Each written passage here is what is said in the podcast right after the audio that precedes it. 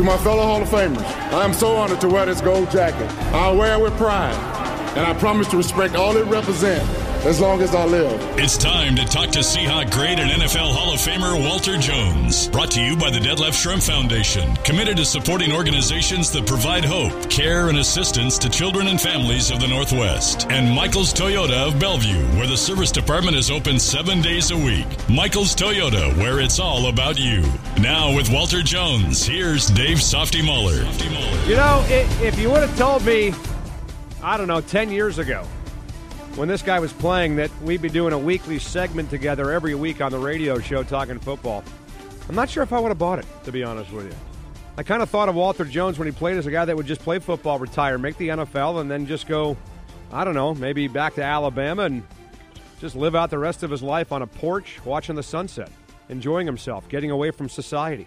But here he is, our friend Walter Jones, joining us on the radio show. He'll be with us every week at this time throughout the NFL football season. Cannot be more jacked up to have you on the program. How are you, man? I'm doing good, man. How you doing? Uh, I'm doing well. So, watching that game on Sunday, uh, was there a part of you that thought about, you know what, maybe I can give it one more try and suit up for one more Sunday and help these guys out? I thought about it for probably uh, one second. You know, I, I've I've gave everything I could to the game, man, and I'm I'm, I'm grateful to be able to to sit back and, and enjoy these games and watch them as a fan. Yeah, no doubt. And you're not nearly as sore, I assume, right, on Monday exactly. morning when you wake up. Well, let me ask you this, man. Uh, I I was fairly critical of the offensive line of the game on Sunday. I, I get that Miami has Ndamukong Suh. They've got Branch. They've got Mario. They got Cameron Wake, and they're going to face another great defensive line on Sunday. And then in three weeks from now, by the way, they go to the Jets, where the Jets had seven sacks on Andy Dalton yesterday or Sunday, by the way, in their opener against the Bengals. So uh, they're going to get trial by fire in the first month of the year. But what was what was your overall take on what you saw from the offensive line on on Sunday? Uh, you know what I'm saying? I think it's, it's, it's going to be a lot going to be on pass protection. I know, just making sure that, that that that they protect Russell. You know what I'm saying? And and make sure he don't take a lot of hits. You know, for me watching the game, I thought he took a lot of unnecessary hits. You know, trying to avoid, you know, getting running out of bounds. I think he should try to find ways to keep avoiding to getting those hits, those little.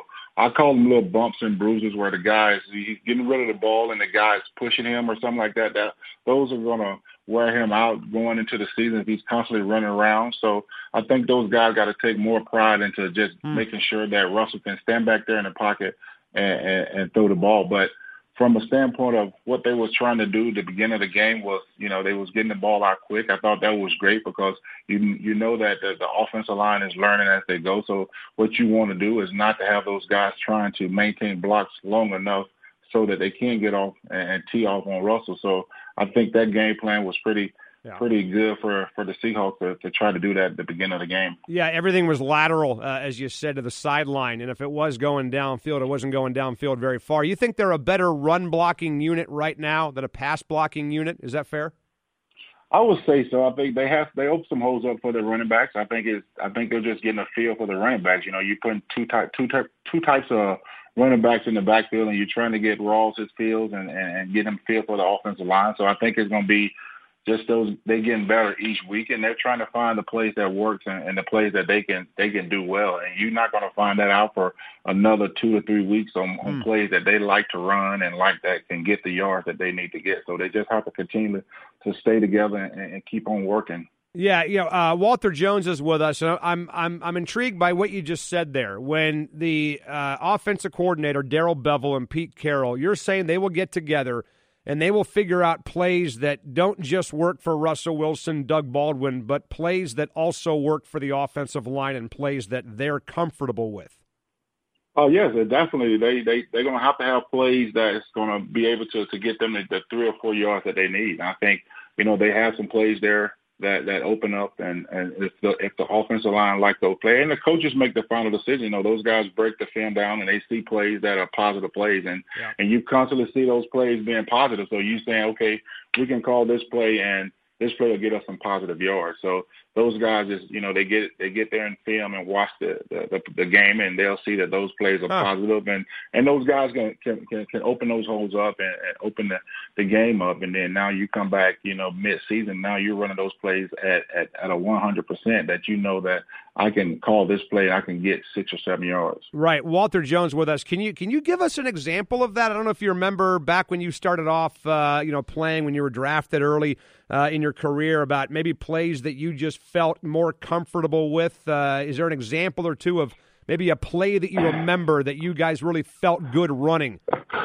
Oh man, play we felt comfortable with. I think everybody in the in the league. I think everybody uh, in the stands knew the play. I think it was uh, 93 blast. I think it was a play that you know, we had the tight end to the right, and you knew they was going left, and we ran that play. That was our bread and butter. And, and we had a goal line, uh, G lead, where I blocked down and Steve Hutchinson blocked out, and Sean just runs in the end zone. Those are plays that you can call at any time of the game, and you know that that play is going to get some success. So yep. you just feel comfortable with those plays, and and and with that 93 blast, you had so many great guys coming at that defense. You had two great offensive linemen, well, three great offensive linemen with the center coming too, and you got a fullback that's a that's a that's a ring of honor. Then you got Sean, so you you make the game very easy for the running back. So mm. that's one play that I can definitely think of. That was one play that the coach would call and you knew that you could get positive yards and could take it to the house. No, I love it. See, I thought for sure you'd said that you'd mention when I asked you for a play, I thought for sure you'd mention the third and 25 draw to Mack Strong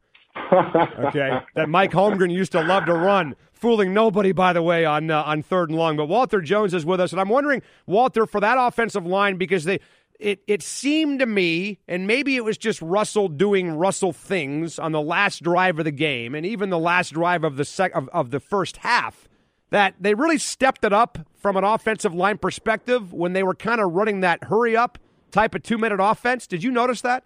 I think so. I think he likes that part of the game. I think with, with any quarterbacks you see, if they if they got a grip of the offense and they got a grip of the, what their guys can do, and they're in that moment, you know, once you figure out the game, you know, now you can call plays that you like. So now he's in a position where he's not listening to the coach on the sideline. He's calling his own plays, and now you can see that – this guy can take control of the offense and, and, and take the ball downfield.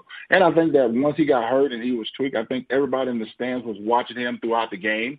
And I think you know you you can you can relay it to any player or watch any player that get hurt or they're sick you know, sometimes I think the game slows down now because now you got to concentrate on, okay, am I really hurt? But still, I got to play the game of football. So I think right. everything kind of slowed down for Russell, and he started still he started making plays, and you know they knew that they was in a game where they had to take that drive down and, and, and score, and he did everything right and, and, got them in the end zone. Well, you know, look, uh, Bradley Sowell had a couple of holding penalties in that game. Uh, he's he's playing your old spot at left tackle. You know, I just kind of feel like that's your spot, and everybody else is just renting space. By the way, at left tackle, but you were a master. Not that you needed to do this, but you know as well as I, when you spend a decade plus in the NFL, you got to be able to learn some tricks of the trade. Uh, what does Bradley Sowell have to do to avoid those holding penalties, if not maybe be able to just kind of hide them and get away with them? I think it's just you learning the game as you play. I think uh, on that on, on that one holding call, I think that's that that was the smart thing to do because I think if the guy would have got off on a, a good, I think the guy was giving him a rip and was coming off. I, I, I'm thinking if he would have got off, he probably would have got a pretty good hit right. on the quarterback. So mm-hmm. I think at that point, you know, you're you you have to do whatever you got to do to protect your quarterback. You know, you take them penalties, but for for a lineman, you learn you, you just try to keep your hands inside. You know, you try to keep your hand inside. You try to get the guy to fall on top of you or or whatever, and, and pull him with you, and not you know because at that once he get past you at that point and you pull, the referee is going to see it. So for me personally, I would try to just try to find ways that you know that this guy's going to rip tech you and, and and and get past you. You got to find ways to to put your hands on his hip or something to, to keep him yeah. uh, running past the quarterback. So you just have to. In the end, he he did what he had to do to protect his quarterback. You know, you don't want the flag, but mm. you don't want your quarterback getting hit either. So as a young player, I think that's what you have to do to, to protect your quarterback. How many times, honestly, did that happen to you in your career where you felt like, all right, I'm beat. I don't want Matt to get blown up. I'm going to grab this guy. How often did that happen? Oh, man. I don't know. Uh, uh, you know, Matt was pretty good at. Uh, he said he could feel the crowd. Like if I got you know, if, if a guy got a, you know, you, you it happens in a game. You get beat, a guy give you a move, and he's he's at full tilt at your quarterback, and you thinking to yourself, oh man, he do. The quarterback don't see that, and for Matt Hasselbeck, you know, after the sack would happen, you know, Matt sometimes would say that um, I could I can hear the crowd. The crowd would, you know, you can hear the the crowd getting anticipation for the sack. So right. he said he could he so he said he could feel that, you know, and you know, as a quarterback you learn that. And I think with Russell you can see a lot of times he can feel that anticipation and can feel the crowd. I don't know if he feels a crowd, but you know, he makes that I, I don't know if he got it from Matt Hasselbeck, you know, that little that that double spin he does, the the reverse spin, you know, that stuff those that stuff that quarterbacks train themselves to do and, and learn how to do. You know, that uh, Hasselbeck was the first person I saw do a, a opposite spin. You know what I'm saying? And I, I think that confuses defensive linemen when they see a quarterback. You expect them to do a front spin, now you do an opposite spin around. Mm. So now the, the guys don't know what to do. So, you know, I think it's one of those situations where you just have to, you know, just you know, you call out Matt. I have called out Matt name. You know, hey, I got beat and I'm calling his name, Matt, Matt, Matt. Or you know, you call them out. You let them know, hey, somebody is coming. So I think quarterbacks hear that. If I'm calling your name, that means something has have went bad. So huh. you know, in the, in the heat of the game, you do whatever you got to do to alert him that hey, that's a free guy coming that wow. you don't see. So so you're telling me that on the on the few times, right, the the the random like once every five year time that, that you got beaten by somebody you would literally turn to Matt and go, "Hey, Matt, get out of the way." Yes, I have. I believe every old lineman probably have done that. I think it's it's it's, wow. it's part of the rules, man. Uh, are are are you are you saying a bad word? You know, you're you're you're you're, you're swearing too. That's I, I think that's a good sign that he knows that something has went bad too. If if you give him a, a swear, he knows something has went bad. So now he's thinking wow. about. And, and and for linemen, you don't want that guy to be thinking about what's going on in front of him. He he he he he believes in you and wants you to go out there and block. So anytime and he understands the game of, of football, they know that stuff happened, but you try your best to not let it happen. But yep. when it comes down to that, you have to do whatever you got to do to protect your quarterback. So I have called his name out to let him know, hey, he's coming. So. Mm. I love it. That's great stuff, man. Walter Jones is with us on the radio show. Hey, before you go, uh, give me a take on. Did you watch the Ram Niner game last night? By the way. Yes, I did. I got a chance to watch some of it. Yes, okay. Well, uh, your your eyeballs were probably bleeding from from watching that disaster of a football game. But the Rams' defensive line is no joke, and the Niners handled them. I thought okay. I mean, Carlos Hyde had a big game, and I don't think the uh, Rams got a sack on Gabbert the entire night. But William Hayes, Aaron Donald, Michael Brockers, Robert Quinn. Uh, tell me about the matchup with the Seahawk offensive line and the Ram defensive line, and what your advice would be to those cats before they take on this pretty stout group uh, from the Rams on Sunday.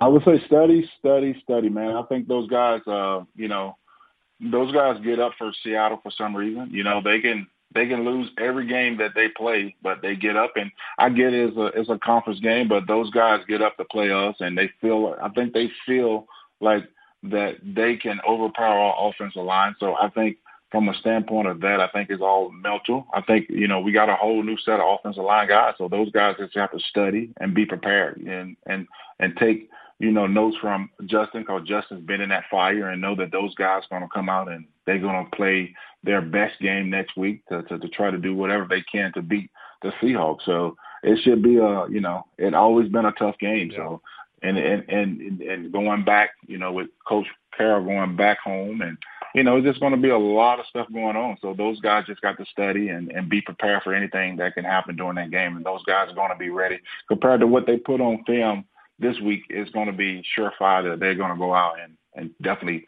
get up for the Seattle Seahawks coming to town. No doubt. They always do, man. All right. Listen, dude, great stuff, man. Great debut. Love it. Uh, great analysis. Awesome stuff. And uh, we'll talk next week, buddy. Appreciate this, pal. Hey, thanks a lot, Softy. You got it, man. Walter Jones, 71, with some great insight on the Seahawk offensive line.